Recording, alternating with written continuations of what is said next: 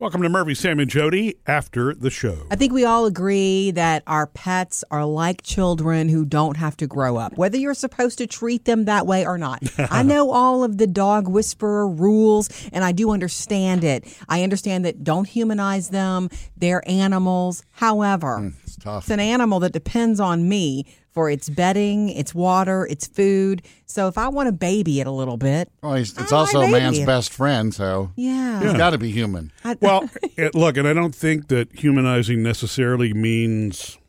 Giving him the keys to the car. Well, no, I mean, or, yeah, eh, humanizing i- is. eh, eh, They always mean that in the sense of understanding that you need to establish you're the pack leader. I guess Yes. Caesar Milan believes Teaches that. because if you don't establish that from the beginning, then they're not going to follow you. And look, some Right. dogs, t- some there are some tiny dogs that don't follow anybody, but That- oh, you're those thinking are of cats. Yeah, well, that too. That's cats. But um, but I think that you know you're you're not really humanizing is not necessarily or what, not humanizing them is not being mean to them. You know, what I I, know mean? that. It- right. It's, it's, it's- I guess for anybody that you know hears that term, it doesn't mean when you say treat them like an animal, it doesn't mean treat them like oh, uh, no, uh, Yeah. but right. no, you need to understand that they are wired differently. That's all. And yes, I do humanize ours a little more than I should because I'll I'll look at Champ and go, look, he's mad at me because I didn't walk him today, which sometimes he is, and I stand by that. When I have a routine with him and then I switch it up, and I've been doing a lot more yoga than walking him, which is true. He, you can tell he'll walk into the room like, what is wrong with you? He walks into the room and looks at me like it's that time of the day. Yeah. He does. Yeah, I don't think he's mad at you. I just think Right. he's like, wait, this is the routine. and You're not doing the I, routine. I told Gus, I said, hey, guess who's coming? Tanya's coming.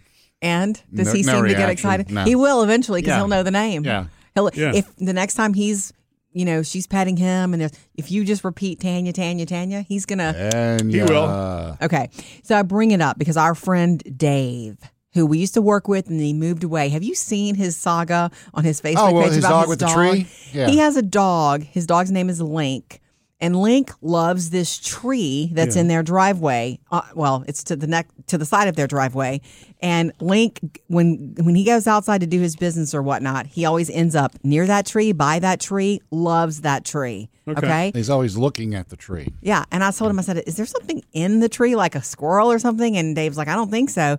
Well, the sad news is that Dave is having that tree cut down, and it's killing me. It's Oh. and, and like he keeps posting pictures of Link outside next to the tree, like he's so happy. This Uh, dog is unnaturally attached to that tree. Yeah, and I'm assuming Dave's not cutting the tree down to spite the dog. No, there's some Teach him a lesson, of course.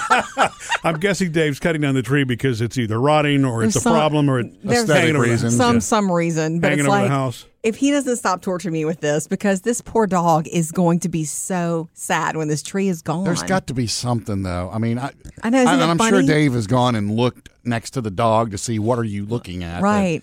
uh, The, the d- the tree is a comfort object for this dog Maybe for it's a tr- some reason. Maybe it's a tree that smells like meat. or a ghost, Oh, you just never know. ghost squirrels. It's one of those beautiful things when you have a, a, a pet and you live with them and you can't really know why they have this tendency to do something. You Mm-hmm. just accept it. Yeah. It's so cute. Like, you know, you can't know how they're thinking or what they're thinking, even if you humanize it. You know, like Edie, when we are not our other, she's a, a rescue and she's kind of, she's that black lab and she's really sort of awkward and goofy. Um, anytime that she's alone, like if I- if I take Champ for a walk and then Murphy's outside, if she's alone in the house, she has to go grab a comfort object, and Yeah. she will go grab from the laundry room like a um A, s- a sock sometimes. sock, sometimes Oven mitt. oven mitts. She loves oven mitts, and she doesn't destroy them. yeah. She just brings it with her, so she has something because she doesn't have Champ. She's lost. She'll do that with a trash can. If oh you- yeah, it goes into the trash. Yeah, I mean, she will. It's it's it is strange, and she's not like ripping things into shreds. No, it's just She I just need something. Gets something out of the trash, brings it to, to her Well, bed. you know, I have that Pusheen I know Oh, you that do. sits on too. my bed. If I go somewhere and I leave my bedroom open, if I go somewhere, run errands, come back, the Pusheen will be in the middle of the living room because it smells like you. because Gus goes and gets it. I love and that. carries it around for a while. Ah. And Yeah.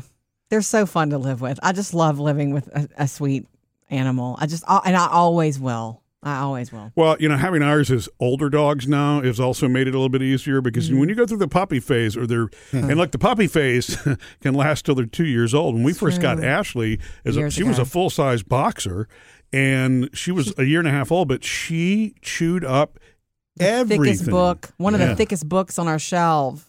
Like we, like I don't know how she did that and kept her teeth, Yeah. and she just Yeah, I was- used to use, lose baseball caps and shoes all the time. To yeah. Mm. Gus. but since he's older, it's just it like he'll go and get him in the bed in my bed Yeah. and lay by my pillow, Sweet. and it's like you want to say hey, and it's like you know it's God, just do what It's you just Yeah. let wanna him. do. Yeah.